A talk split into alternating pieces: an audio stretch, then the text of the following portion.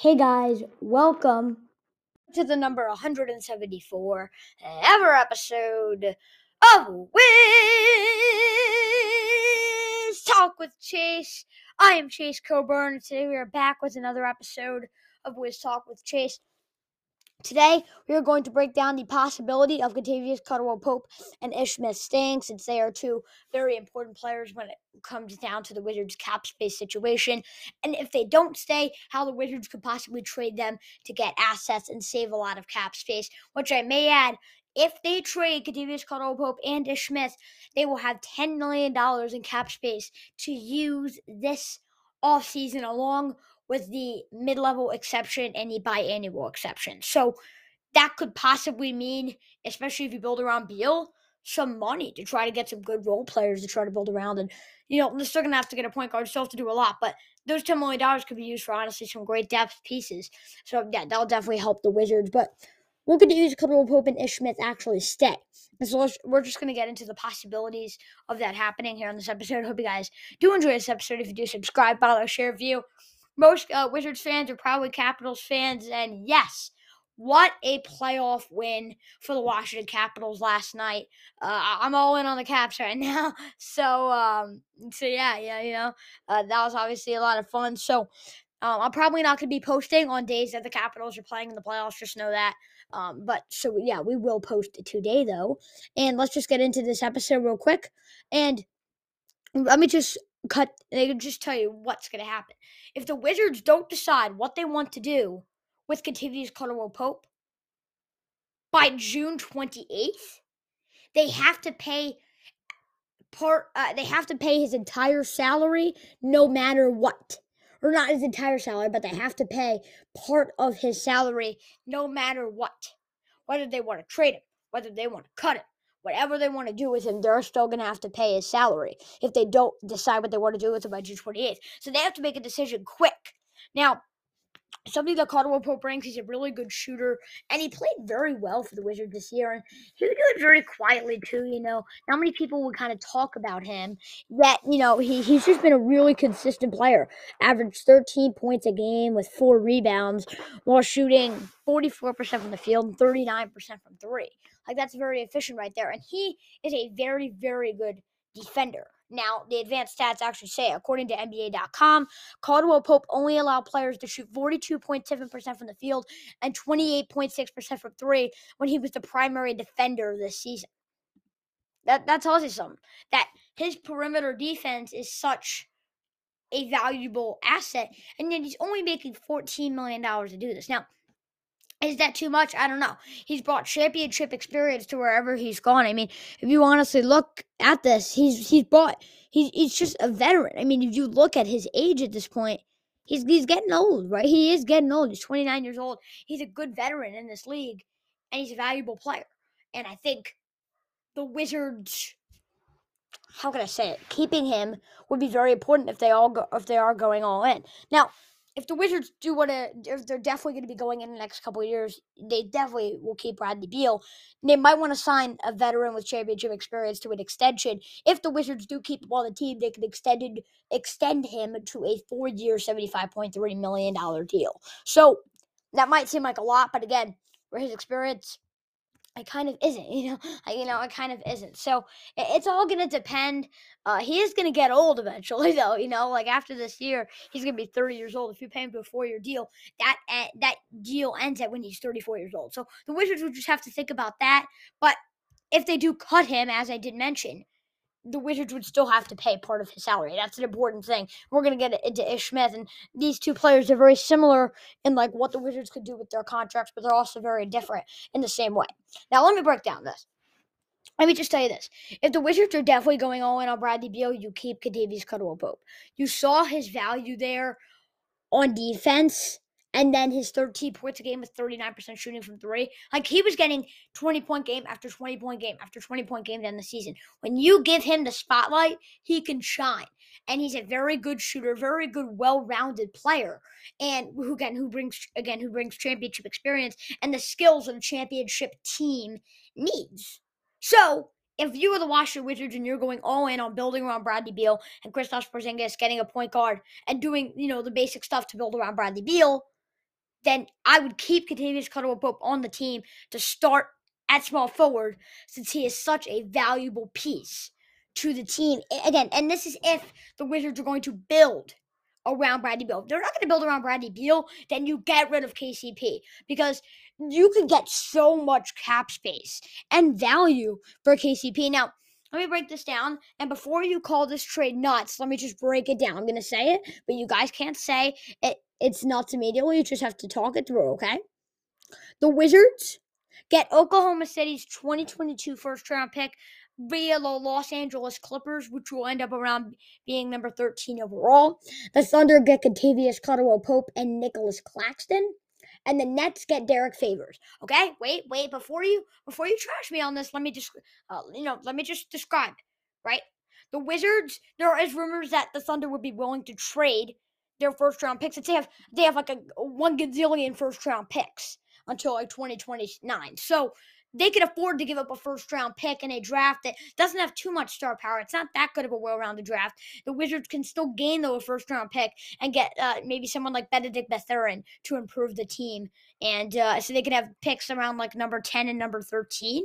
Like you know, you can get some good role players right there to help your team, um, you know, for the future, and have uh, five young guys you can honestly develop for the future. Right? You'd have uh, Chris, uh, you'd have no, you'd have Rui Hachimura, Deni Avdija, Corey Kispert, and then these two rookies. That's a decent little core right there. Uh, you know that the Wizards can develop, and if they're able to do that, that would be perfect, right?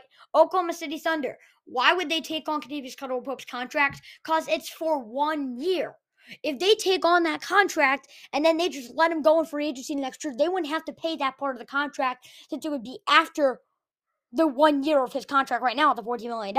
So they could just cut his money and, and, and gain that money, right? While they're gaining $6 million in this trade, they're actually going to gain cap space in the long run. They'd be willing to take on a big contract that's on a short term deal. And that's why you hear the rumors of Russell Westbrook going there because they could free up so much cap space by getting rid of someone and then gaining Russell Westbrook yeah, get, getting uh, gaining Russell Westbrook and then letting him go in free agency. You gain a lot of cap space in a year where there's a lot of talented free agents in 2023. So you've heard the rumors about them wanting to take on a big contract. So you, they take Kentavious Caldwell Pope, who's a very good veteran to develop the players, and then just let him go the next year. Nicholas Claxton, you signed him to a maybe a one or two year deal. He's a young center that could develop. And then Derrick Favors, you don't really need him. You send him to Brooklyn on a one year deal. And while Brooklyn is gaining a lot of cap space here, I think it's a good move for them because they need they desperately need a big man. Uh, right, Nicholas Claxton just not the and and he's a free agent too, so you could walk in free agency. The fact you could get some assets for Claxton is very important. So I think this trade makes sense for the Nets. They get a big that they could use. So yeah, I mean he's not he's not it's not like a big like a Rudy Gobert kind of player in the market, but it's a decent backup big, you know. Um, so I think that that trade would make sense personally. Now, what should the Wizards do with Ish Smith? Again, oh by the way, for Kentavious Caldwell Pope, keep him if you build around Beal. Don't keep him if you're rebuilding, right? Unless, but here's the thing: I say that but if they're doing that strategy of not rebuilding but going bust and trading Bradley Beal and then having a lot of money in the 2023 free agency class, then maybe you consider extending Kentavious Caldwell Pope at that point if you're job if you if you're really looking to sign a free agent and then worst case scenario you could trade him later down the line. Now, what should the Wizards do with Ish Smith? And Ish Smith is an interesting player. If then the Wizards need to decide what they want to do with him by July 1st, or they will have to pay his money anyway. Ish Smith averaged 8.6 points and 5.2 assists while shooting 36% from three in his 28 games with the Wizards. It's not bad. You know, it's not really an advanced stat like we saw for KCP to describe his value. He's just an okay backup point guard. Now, the thing is, he's a much uh more expensive. He's on a much more expensive contract than if the Wizards were to keep like Tomas Satoransky on the team, who averaged five points and five assists while shooting 48% from the field in 22 games with the Wizards, or Raul Neto, who averaged seven points and three assists while shooting 46% from the field in 70 games for the Wizards. So Neither of these guys the answer, but here's the thing that you have to look at, right? There's some, some decent backup point guards in free agency that you could probably get also for less money than Smith. Are you willing to pay Smith $4.7 million to play the backup role?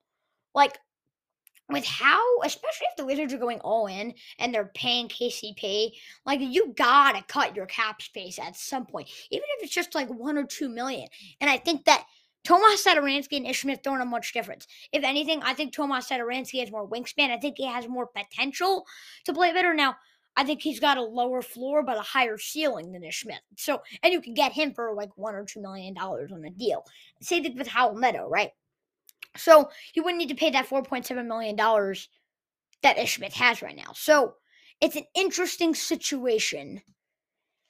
And I think that the Wizards should let go of Ish Smith. I think that contract is too big, in my opinion. Right? And I would be fine cutting him because that, that's the difference about him and KCP is the Wizards can waive him the Wizards can gain the 4.7 million and not have to pay Ish Smith. So they could possibly cut they, they could just cut him and gain that money and then use some cap space or like the any or mid-level exception to get like a backup point guard on a one like a one year one two million dollar deal. That's less than Ish Smith's close to five million dollar deal because you can't pay a backup point guard at his level five million dollars. Like you just can't do it especially again if you're going all in, you're keeping KCP. And even if you are, and if, if you're rebuilding or doing that bus strategy, you don't want to keep Ish Smith on the team. You want to get someone young to develop on the bench. So there would be no reason for Ish Smith to be on the Wizards, in my opinion. Now, I think the best option for the Wizards would just be to waive him waive him into free agency and definitely gain the cap space. But if they were to trade him, I think a trade would make would make sense if the Wizards did this. They traded uh, Ish Smith to the Los Angeles Lakers in exchange for Stanley Johnson and Mac McClung. Where I've actually never really watched Mac McClung before, and then Stanley Johnson He's a team option player. Now he played a big role for the Lakers because they were injured, but I mean they got to stay healthy anyway. I mean they got to understand if they're injured, then they can't compete anyway. So, um, they give up Stanley Johnson in this trade. The Wizards, he's on a one-year deal. They could accept or decline his team option, and then Mac McClung is on a two-way contract. They could just let him go in free agency this year. So you could try out Stanley Johnson for one year, and you gain about let's see, two point four million dollars or you could just let both of these guys go and gain the money. Now, personally, I think the best choice for the Wizards would be to just waive him and not and not take the risk of possibly gaining more cap space. Like you could just cut him. Like, like you're not even getting a point guard back in this deal. Like just flat out cut him.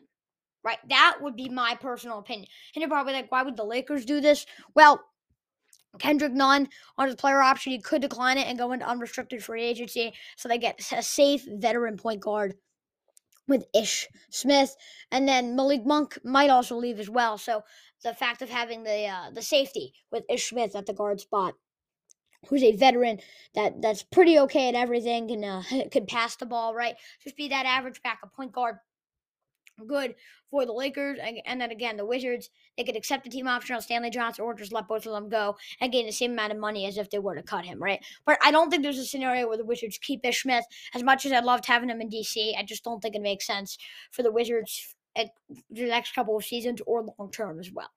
So that is what I think the Wizards will do with Kentavious Caldwell Pope and Ish Smith, who have an interesting timeline on uh, when the Wizards have like the deadline of when the Wizards can make moves for them. Kentavious Caldwell Pope is June 28th and Ish Smith is July 1st. So we're gonna have to stay tuned for that to see if both will be in the team, either of them or neither of them. Right? We're gonna just have to pay attention on that. Also, June 29th uh, is when the Wizards can either pick up the options for Jordan Schakel.